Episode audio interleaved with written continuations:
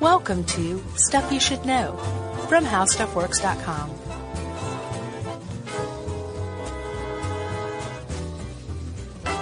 Hey, and welcome to the podcast. I'm Josh Clark. There's Charles W. Chuck Bryant. Uh, and this is Stuff You Should Know. Chuck, Sachet, Shantae. Just a couple of drag queens hanging out, talking Yeah, shop. We should say Chuck and I are both in full drag right now. That's right. Uh, you did a nice job with the uh, the hair, the wig. I like. Thank you. You Um, find it it's not too big, is it? No, you can't get too big if you're a drag queen. And I'm a little more fishy than glamour.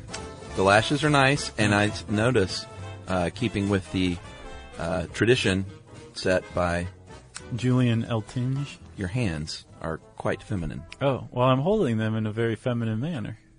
Well done. Thank you. They're powdered just right. The knuckles aren't as hairy as usual. And I like your campy drag. Thank you. Uh, I had no idea that your forearms were so big and that you had an anchor tattoo. That's right. And if you notice my crotch, uh, you won't notice anything. Smooth as a Ken doll. That's right. It's taped and tucked. You're wearing a gaff, eh? So that's really all you need to know. I went online and uh, looked up how to how to make a gaff or gaffs. I was like, I think I understand what this is, but I need to find out. And I saw a YouTube tutorial by a drag queen. Sure. How to make one out of um, like an underwear waistband, like an elastic band, Yeah. and a tube sock cut on either end so it's open. Okay. And you just slide the tube sock, or no, you slide the elastic band through the open tube sock, and uh, step into the elastic band. Mm-hmm. Right? Because it makes two holes that way Sure. for your legs, and then I guess it's everything gets real compressed. Gotcha. Yeah. Well, uh, that's great. I use duct tape. It's a little more uncomfortable. I'm going to use your method. Forward the forward that video to me. It, yeah, please. it looked like it looked cheap, easy, quick, and as comfortable as that kind of thing can be.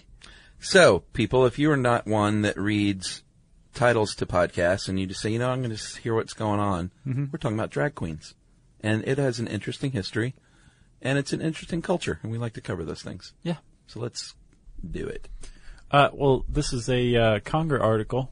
Yes, Kristen Conger from Stuff Mom Never Told You. Yeah, and she did a really good job of like kind of tracing the history and like really getting into the culture of, of drag queens. Yeah. And um, it turns out that there is a considered father of drag queens, although he went to great pains to um, suggest that he wasn't gay. That's because he was totally gay. I think so. Like I noticed she used the the she pointed out that he was a bachelor. Yeah, I, I looked up more on that. It was often rumored that he. We're talking about who we mentioned earlier with the hands, Julian Eltinge. Mm-hmm. Eltinge. Eltinge, and uh, born William Dalton, and this is early 20th century, and he made a big, big name for himself, Yeah. dressing like a lady. Yeah, And performing. a- in vaudeville. Um, he started out, I guess, as a vaudeville performer, but then he he was in a play called The Fascinating Widow in 1911. Yeah. and apparently the ladies loved him, Of course. loved his drag because he was just really good at it. Yeah. and um, from there he ended up with he ended up on screen Uh-huh. in films. Sponsorship deals. Yeah, he apparently was the highest salaried performer of his age. It's crazy. Um, there were fan magazines dedicated to him and like Yeah. dressing up as women. He had zines, multiple zines. Yeah, at least 3 Um, and uh, i- he performed for King Edward VII of the UK, That's who right. was delighted by his performance. Of course, he was.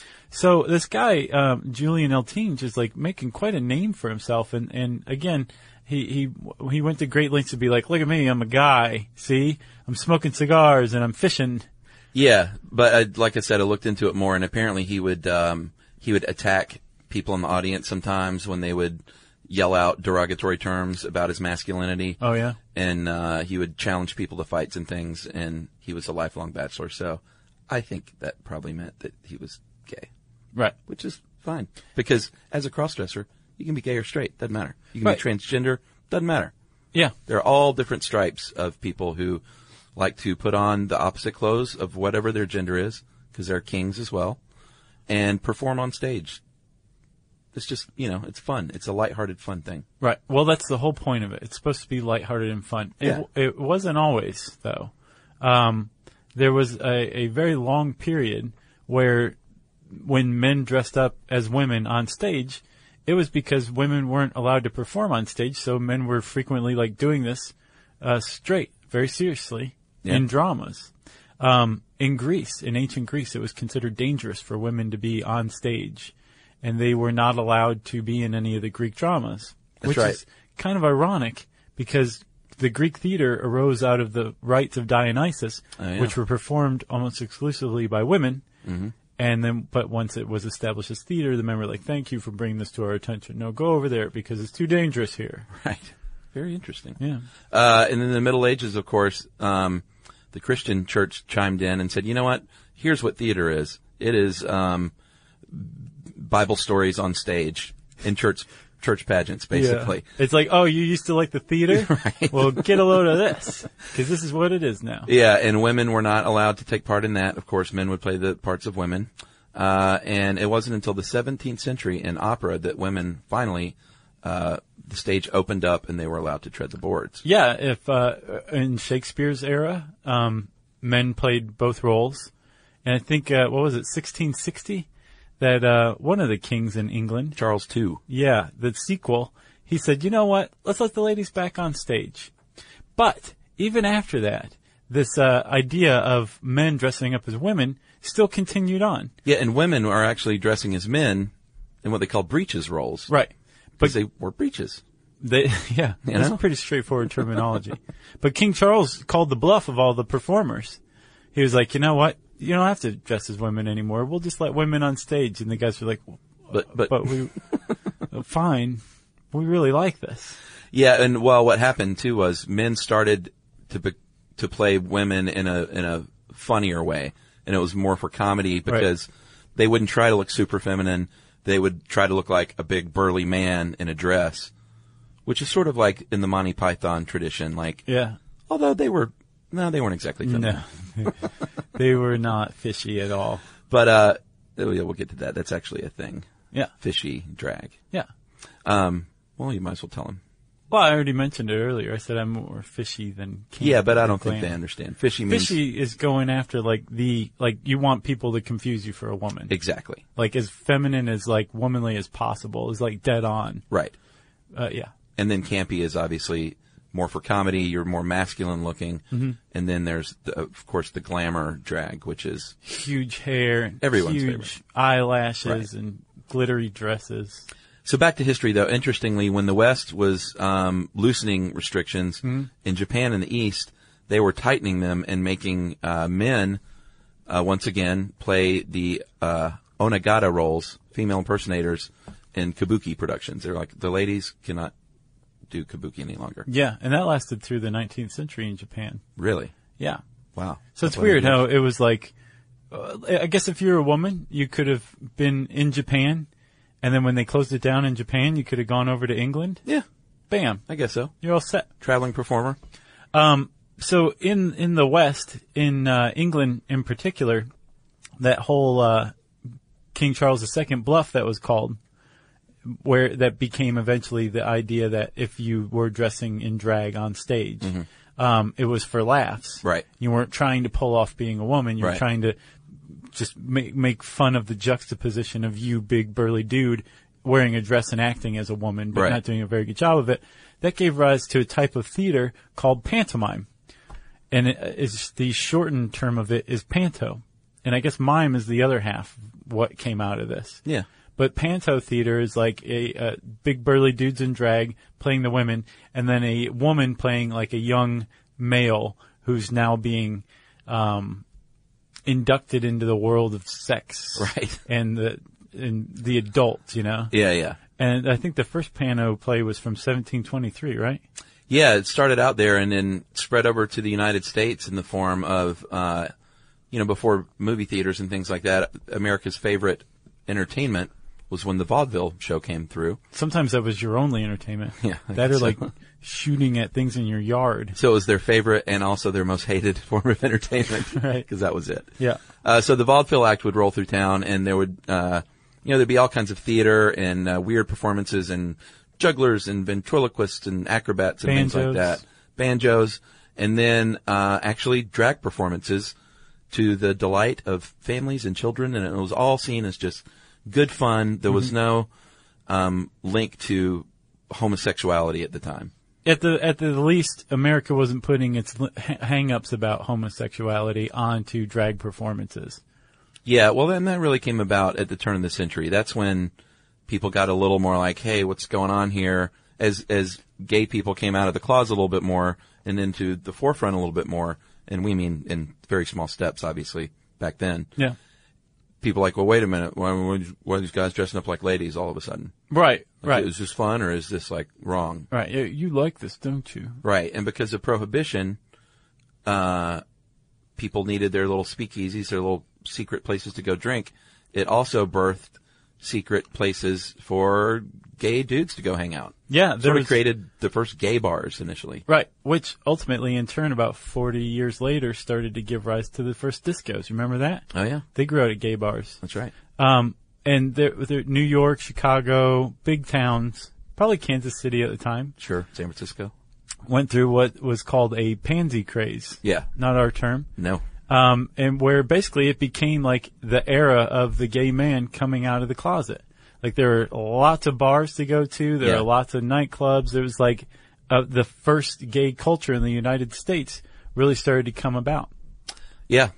and I That's right. remember I read somewhere that um, cocaine used to be a gay drug. Oh really? Yeah, they called it. Um, I'm sorry to say this. They used to call cocaine fairy dust Oh yeah. because it was so favored by gay guys around this time. Um, because I guess you could get it legally. When was this in like the fifties or No, no, no. 40s like and the 30s. 20s. Oh, the- okay. The 20s, maybe the 30s. Gotcha. Yeah. Interesting. Uh, so by the 1950s, this is when uh, there were actual laws against being gay and laws against dressing as a woman.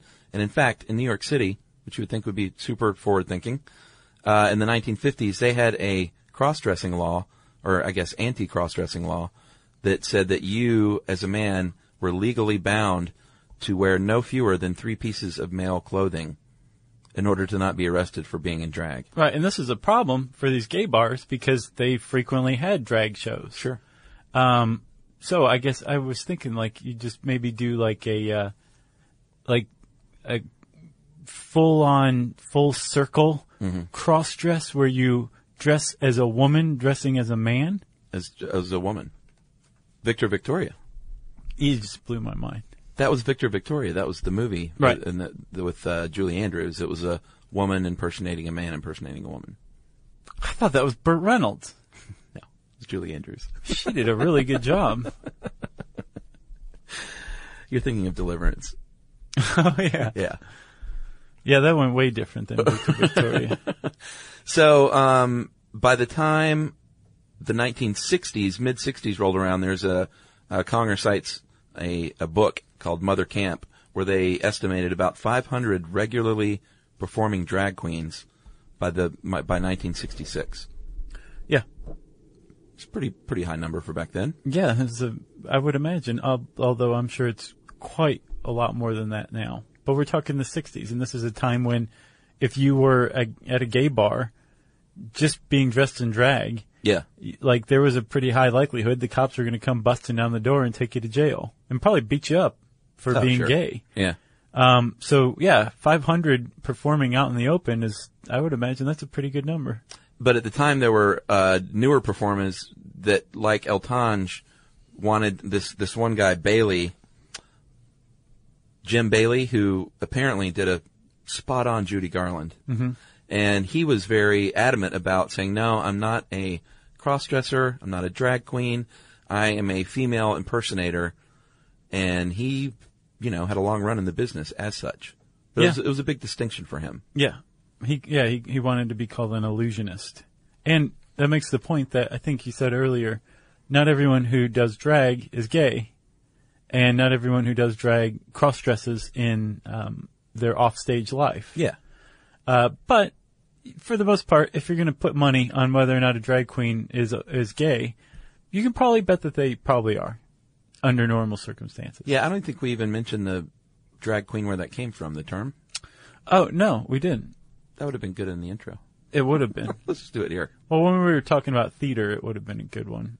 All right, so the term drag uh, w- was the original parlance for men dressing in women's clothing. And I didn't It's see. a theater term. yeah, theater term, but I don't Hundreds know of years where old. that came from though. I don't either. Okay. And then queen, of course, is a, is a, you know, Slur a slur. for an effeminate gay man. Sure. So drag queen. Put together, you just got the term drag queen. That's right. So it's underground. Oh, and also we should say, uh, transvestite, transsexual, not really favored terms in the gay community, especially these days, because, uh, it, you know, up until not that long ago in the DSM, and possibly still listed in the DSM, those are mental disorders. People who, who Yeah. do that are mentally ill, according to psychology. which is fairly ridiculous. We should encourage people to go listen to our, uh, what do we call that one? Gender reassignment? Gender reassignment. that was a good one. That was a really good one. Um, so in the 1960s, things start coming out. Uh, people start coming out. Drag queens start becoming more visible. And then, of course, in 1969, I know we promised this podcast, we'll do it at some point. The famous Stonewall riots took place wherein, uh, on June 28th, New York City police raided the Stonewall Inn. Which was run, run by the mafia at the time, and it was New York's only gay bar. run by the mafia. Yeah. Interesting. Um, and they fought back, and there was a six day, basically riot fight going on between cops and these gay guys. Yeah, they just said, you know what? We may dress like ladies, but we fight like dudes. That's right. We're not going to take it, Yeah. basically. And so, um, pretty much from there, the gay rights movement in the U.S. was born. And not even pretty much like, yeah, it happened right there. But uh, Conger kind of describes the scene that, um, th- th- it was a six day skirmish with high heel wearing drag queens. Um, but you can imagine that that probably was quite a scene, Oh, yeah. quite a tableau. Yeah, they should do a movie about that. They did. Oh, they did? Yeah, I can't remember what it's called. It's a documentary. Oh, a documentary. Yeah, I'm sure there's a bunch, but there's one like before Stonewall or after Stonewall. Maybe just Stonewall. During Stonewall? Perry Stonewall. so in the mid 1960s, when all this is blossoming, uh, a guy named Jose Julio Saria uh, in San Francisco, he was Harvey Milk was not the first openly gay political candidate in San Francisco. No, It was, this guy. actually Saria. And he founded something called the Imperial Court System. Uh, and it was basically a drag community organization to help people out and throw drag balls and, you know, now is philanthropic with uh, HIV and AIDS organizations. yeah. So they're still around. Doing Oh good yeah, things they're bigger than ever. Of course. Chapters all over the place. all over the place. Different countries, Canada, Mexico. Yeah, but the the imperial court system was a really big step. Um, this was uh, in the mid '60s. I think it was before Stonewall, right? Yeah, I think so. Um, and this is in the face of like crackdowns, getting arrested, getting beat up, really being mistreated, um, and and not having any civil rights. This guy forms the imperial court system, and it's like one of the first big steps at unifying not just the drag community but Yeah. the gay community. Sure. And really kind of provided this this basis or this template for, you know, integration and support with uh, among gays around the country. And I guess a, a, a way to say, hey, there's a lot of other people over here that feel the same way you do and think the same way you do. And it's Right. not just here in San Francisco. It's not just here in New York. They're all over the place. And this was one of the first cohesions of that mentality, Right.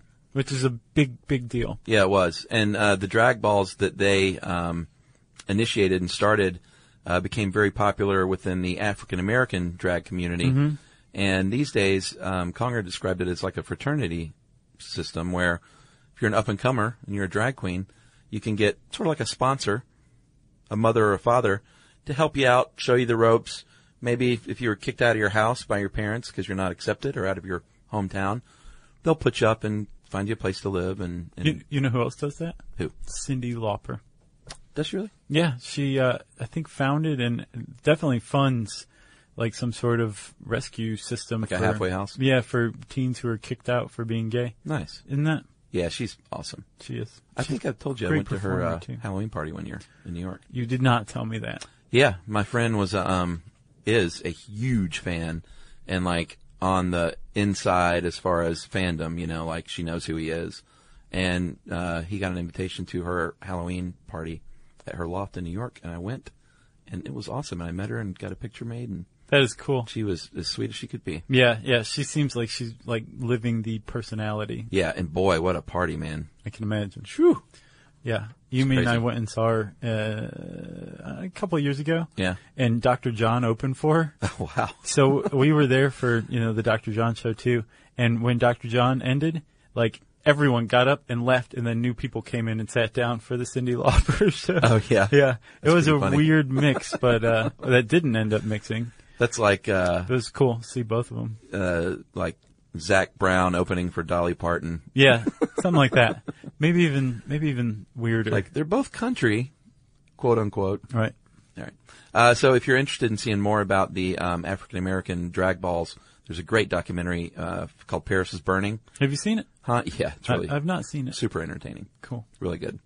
Uh, and we mentioned drag kings earlier. Uh, That is a thing. Women Mm-hmm. can also dress as men. Yeah, which was not a stretch. Once drag queens were established, a guy named Johnny Science about 1989 said, "What about drag kings?" Yeah, and bam, there they are. that's right.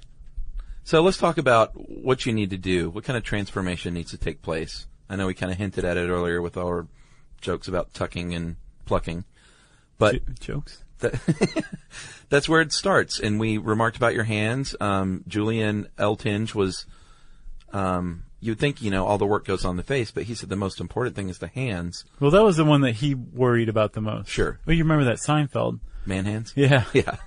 well, I mean, that makes. I can imagine it's very distracting if you have a couple of chunks of ham, yeah. you know, eh, and you're acting very effeminate or whatever. That's weird. Yeah. They went so over the top in that episode with how big it was like, I'm sure it was like the key grip or something. Yeah.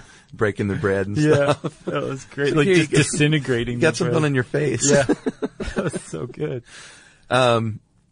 So, uh, all right. So what, what do you do? You got to get the hands powdered. And he said there's certain ways of holding them to make them appear to be more dainty. Well, he did. I got the impression that he was particularly obsessed about this, but he he, He might have would had big hands. spend like an hour and a half just working on the hands.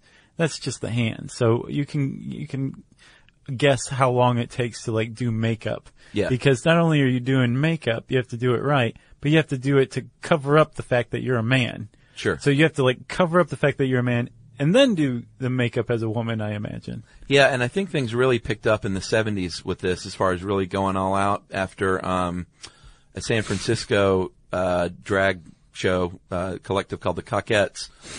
Apparently, they put on a not so great show, and Gore Vidal himself said famously in his review, No talent is not enough. Yeah. so he's like, Great, you're drag queens, but y- this is awful, basically. You still got to like give the audience something. Well, they were also not necessarily like real drag queens. They were a bunch of hippies on acid, Oh, sure. and they basically did their own pretty much improv musical that sucked. Yeah. But the fact that they were doing it in drag made real the real drag community, and I, I, I may be wrong, but I have the impression they weren't like representative of the real drag Yeah, community. I think say, you're probably right. whoa, this can like people are paying attention, and people want like a good show. Yeah. so let's give it to them. Yeah, give 'em some talent. Yeah, and that so that show that Coquette show Yeah. was like kind of a turning point as far as like let's do this right. If if you're gonna Sure. dress up like a woman, do it right. Yeah, and if you've ever been, you ever been to a drag show? I've seen them before you. I've been to a few and I've been to some ones that were great and I've been to some ones that sucked. Mm-hmm. And it's a, like any other theatrical experience. It's, it's like, it makes a huge difference. If it's bad, it's real bad. You know Mm-hmm. Well, what I'm yeah, saying? yeah. I mean, it's the Seriously, same they're as like, well, it's the same like watching improv or whatever. Yeah. Like if you see people who are really good at improv, It's amazing. and then you see people who are just trying improv. Yeah. You, you can't even put them in the same league. It's like, it's like Dolly Parton and Zach Brown. All right. So in order to kick it up a notch, they had to start taking more care with their appearance. And the first step, if you're interested in giving this a shot and you're a dude, is to shave. That's a pretty good first step. And, like, if you're going really fishy or glamour. Yeah. Yeah, real close shave. As close as you can get. Um, if you're doing campy, you might not necessarily have to shave. Yeah, that's true. Like I could get up there with my beard and be thoroughly disgusting as a woman.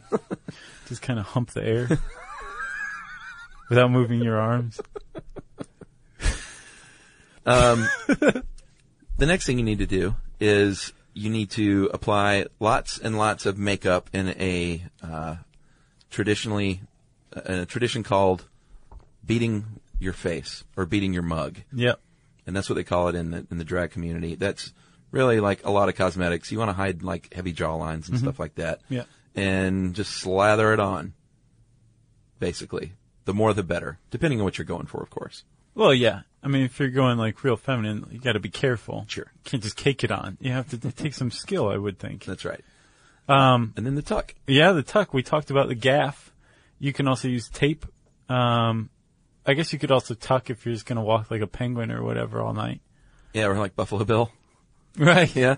or um, I think a scary movie too. When one of the Wayans brothers is like, there, there's a shot of like the waist up. He's like, he has his arms out like he's showing off his shirt. He's like, "What do you guys think, tucked or untucked?" And then they pan out, and he's tucked in. He has his legs pressed together. Everybody's like, um, untucked. I didn't see those movies. That sounds funny though. Oh, those were surprisingly funny. Oh, really? movies. Yeah. I like the spoof movie. I just sort of grew out of them after Airplane and and uh, the Naked Gun movies. I didn't really see Yeah. a whole lot of them after that. They're, they're good. Um, At least the first four. So after you've done your tucking and your taping and you're all fit tight down there, um, you might want to add some breasts. It's probably a pretty good idea. Mm-hmm. You can add silicone, all those, they can be expensive. And I'm not talking about implants. I'm talking about a silicone implant that you would like put in a brassiere.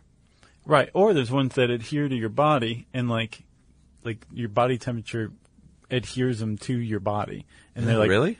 Well, that's what this article says. I don't, it's not like I'm into fake breasts. I didn't notice that part. That sounds gross. Yeah. She's saying Congress says that like these things are like a couple of hundred dollars for like the really good ones that are really realistic. So I imagine again, if you're going fishy, it, it probably just, it takes a lot more time Yeah. a lot more effort and a lot more money to to be a fishy drag queen. Yeah, I would say so. Yeah. It's a lot easier just to, you know, be campy and look funny and Sure. Uh, and then, of course, the name is a big, big part of the culture. Um, generally, the names are sort of like Bart Simpson's prank calls. You know, like, uh, Amanda Hug and Kiss. yeah, exactly. Most of the names are like that. Um, I- Head of lettuce. yeah, Head of Lettuce. I, I looked up some, some of my favorites. Okay. Uh, Madam Ovary. That's a good one. Uh, Gene Pool. Uh-huh. And a lot of, obviously, a lot of times too, it's toying with the fact of, of gender and stuff like that. Yeah. Uh, Wilma Balls Drop. Good lord. uh, testosterone, and uh, then a nice clean one for everyone out there, delicatessen. That's nice. Those are just a few of the funny ones. That's like a throwback to the vaudeville when drag drag shows were family friendly. That's right. Good, clean fun. Um, no, it's still good, clean fun. Delicatessen. Yeah. Head of lettuce. Wilma balls drop. Uh, but the name is a big part of it. You know, coming up with a great name can really like that just kicks it off right because when you're announced, if it's a great name, the audience is tickled from the very beginning. If it's a bad name, they're like, oh god, what's this going to be? Right. You know. So what are you doing this for, Chuck? Well, there's all different kinds of things. Um, a regular drag performance that I've been to is either lip syncing or actually performing like karaoke style on stage, one after another. There's usually an MC in drag handling the whole show. Right. And it's basically like just a, you know, stage performance, singing. Right. But they can also like get real gigs, Well, yeah. like I mean, hosting. or um, being, uh, I guess, kind of a party promoter. Yeah. Like, just kind of circulating around a party, like keeping everything light.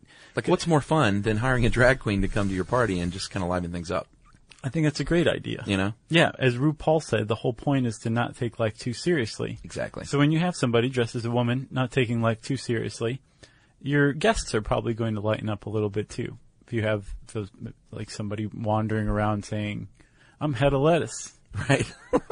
you know? yeah, yeah. yeah. Um, and then we can't not mention Australia because for some reason, even though Australia is the center of masculinity on the planet, it's rife with drag queens. Thanks to a, a particular movie. Is it because of that or was that already a thing and they just highlighted that? I wonder. I, I took it that it was the uh, that the movie was its own thing and Uh-huh. just created this huge cult following that has basically put Australia on the map. That's Prisci- how I took Priscilla, Queen of the Desert, of course, is the movie, it. Yeah, which you've seen, right? yeah, Yeah. It's a good movie. Yeah, very good movie. I, and I can't. I've seen parts of like Tu Wong Fu. Thanks for everything, Julie I- Newmar. yeah, I never saw that one. Something about Swayze I just couldn't get over. Swayze, Wesley Snipes. Yeah, like Guy Pierce, perfect. Swayze. Holy cow! Guy Pierce was one of the ones in uh, Yeah. Priscilla, Queen of the Desert. I didn't know that. Who was anybody else that is a star now? Well, yeah, it was definitely Guy Pierce and Hugo Weaving from The Matrix. Oh yeah! Wow. Mr. Anderson. Yeah. Or actually, he wasn't Mr. Anderson. He was whatever his name was. And then Terrence Stamp, of course, a legendary Terrence Stamp. And it was The Adventures of Priscilla, Queen of the Desert. Yeah. So if you're looking for it on Netflix or whatever, you should watch it. It's a fun movie. Yeah. And Terrence Stamp and drag, I was like, that's something else. he's, he's the limey, you know? Right. So ultimately, what you're trying to do is get a uh, job in a movie about drag queens, Yeah, or but- to become RuPaul. That's true. And they have apparently a show last year in Australia, a reality show where their uh, drag queens are taking that same journey that they did in the movie. Right. And it's on TV now. Right. Apparently, though, there's not a lot of money that you do it for the love, for the adoration. Yeah, of course. Uh, there was a study of drag queens down in Key West, which is like Drag Queen Central. Uh-huh. If you've ever watched CNN's uh, New Year's Eve broadcast, I'm not. yeah, it's like all drag queens down there. It's crazy. Oh, yeah? yeah. And then they drop like a drag queen in a giant high heel. I think is what they do Oh, really? to, like, instead of like the yeah, the star, the yeah. ball, or whatever. Um, but they did a study of drag queens down in Key West, and they a they average about two hundred bucks a week. So they're doing it for the love, people. Tip them. Yeah, and I think uh, probably every drag queen out there spends way more money than they're making, Yeah. you know, hosting and doing gigs like that. So we mentioned uh, RuPaul. Yeah, we did not mention Mae West. No. Well, she apparently took a. Uh, she based her character or her persona on a drag queen named uh, Bert Savoy, Okay. born Everett McKenzie. So that's weird. He was a drag queen, but he changed his name to another a male name. Huh. Anyway, um, he had a very familiar catchphrase, "You must come over," and she took that and turned it into "Come up sometime and see me." Yeah. And people out there are going, no, Josh, that's not it. It's why don't you come up and see me sometime? Yeah, you're wrong. Yeah, that's a misquote. Yeah, and similarly, Clint Eastwood based his throaty voice on Marilyn Monroe. Shut up. Swear to God. What do you mean? His throaty voice, he based it on her. He didn't really talk like that. He, that's, he, What did he it sound up. like? He's like, hi, I'm Clint Eastwood. right. He talked like the, the generic teenage cashier from The Simpsons. wow. No, he, uh, he said, uh, uh, as far as Uncle John's bathroom reader, Did he Taught base me. his voice on Marilyn Monroe? yeah, that he said that. Crazy. Yeah. All right, should we mention a few of these famous drag queens? Yes. Danny LaRue. Mm-hmm. Uh, if you're in England and you're not into Eddie Izzard, then Danny LaRue is probably your guy, or at least until 2009 when he sadly passed away. Yeah. But he was big back in the day. yeah, in like the 50s, 60s, 70s. Yeah. Yeah. Earned a lot of money. Doris Fish. Another Australian. Uh huh. um, who moved to San Francisco and wrote and starred in the film Vegas in Space. Have you seen that? No, have you? No. It's a cult film, apparently. Yeah. Not about cults. It's just like has a cult following. Uh, and sadly, he died of AIDS in 1991. Uh, Divine, of course, anyone who's a John Waters fan, or should we say a Harris Milstead fan. I didn't know that wasn't his real name. Harris Glenn Milstead. I didn't either. Um, Divine was John Waters, uh, one of his favorite people to put in his films and did some kind of gross things in earlier movies like Pink Flamingos. What What did she do with dog poop? Ate it, I believe, if God, that's gross. I'm not mistaken. Uh, but, uh, Divine, of course, made her biggest role in Hairspray as, uh, Edna Turnball, Turnblad, and that's who John Travolta played in the musical version. I didn't know that. Did you ever see it? No. It's an abomination. Is it really? It's pretty bad. Where'd you see it? It's a movie, you know? Oh, Yeah, they did Hairspray on Broadway, and then they turned the Broadway show into a musical. Right, and I Travolta thought- starred in the movie version of the musical.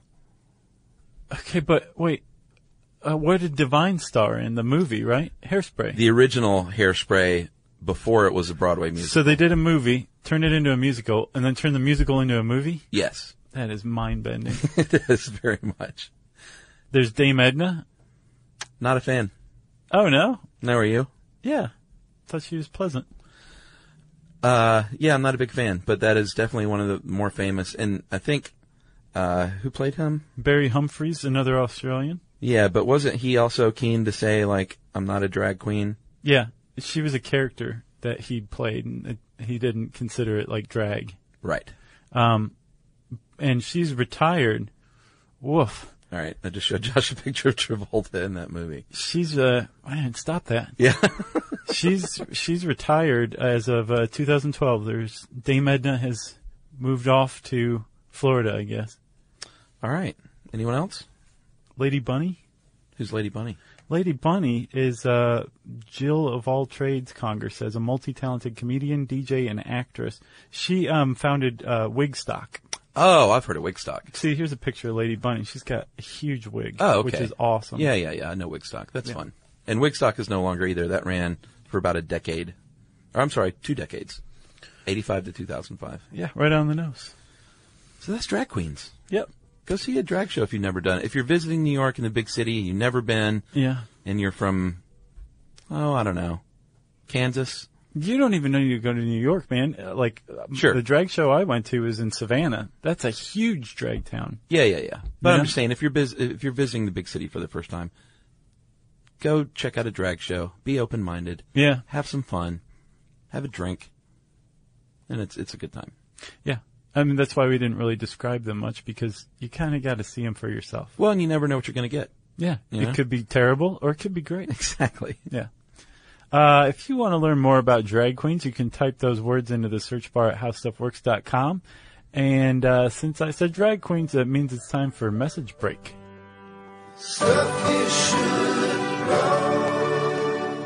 Now it's time for listener mail. Good, because we're actually going to give advice to this kid. Okay. This, is, this should be good. Good advice, sir. I don't know. We'll see. All right. I, I think we should just wing it.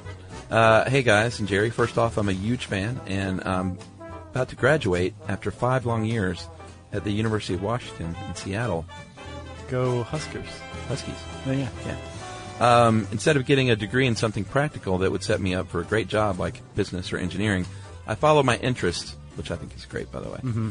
And I will be getting uh, a BA in Spanish and a BS in astronomy and physics. Awesome. Uh, that being said, guys, I'm about to graduate in five weeks, and I really have nothing lined up for when I enter the quote real world. Can you send me some money? I know I want to go back to school eventually for something involving education, but I was curious if you have any suggestions or advice of what I should do in the meantime. I'm a little stressed about it, to be honest, so I thought I would turn to the duo that never leads me astray. And this is Owen, uh, and he says it's pronounced something like Cephas. So Okay. I'm going to say Owen Cephas, but it's spell is it's got a lot of consonants in it. You're gonna, let me see. Jeez. Yeah, so that's Cephas apparently. Okay. So, Owen, um, advice. Of course, the first thing I'm going to say is travel, and probably Josh too, because it's always good after you finish college to get out there and see a little bit of the world, because it might inform your decisions in life. It might open you up to something you might want to do. I have some job um, advice. Okay? I would say just like college, follow your um, passions. Yeah. So if you find, if you think about it, like, wow, I really, really am hardcore into Spanish, figure out something to use that, Yeah. some way to use that. Or astronomy, it's pretty narrow use of that, but you never know. Like if you, uh, uh, there could be um, a company out there that loves employing astronomers. and Yeah. just has them sit around all day Or- talking about astronomy. If he's into education eventually, you could go get a job at a science center yeah, and uh, work uh, with a big telescope and a planetarium and delight and entertain school children. right. But um, if you're studying Spain, dude, and you have some time, Spanish, I would say go to Spain. Sure. Get a ticket, go to Spain, check things out. Might fall in love, might decide on a job. You might just eat some good paella and have a good time and go home and be broke. I say get a job, hippie. but make sure it's a job you love. yeah, I mean, that's the point to me. It's like, that's what we both did. We figured out what we loved and we parlayed them into jobs, you know? yeah. Later in life as well. So kids, you don't have to um, you don't have to have it all locked down right after graduation. you know? And also, Owen, one thing that I've learned is that you don't, you almost never use the actual degree that you majored in. Like, it's almost never applied to the actual job you get. Uh, I don't know. Oh, think about this. I'm an English major.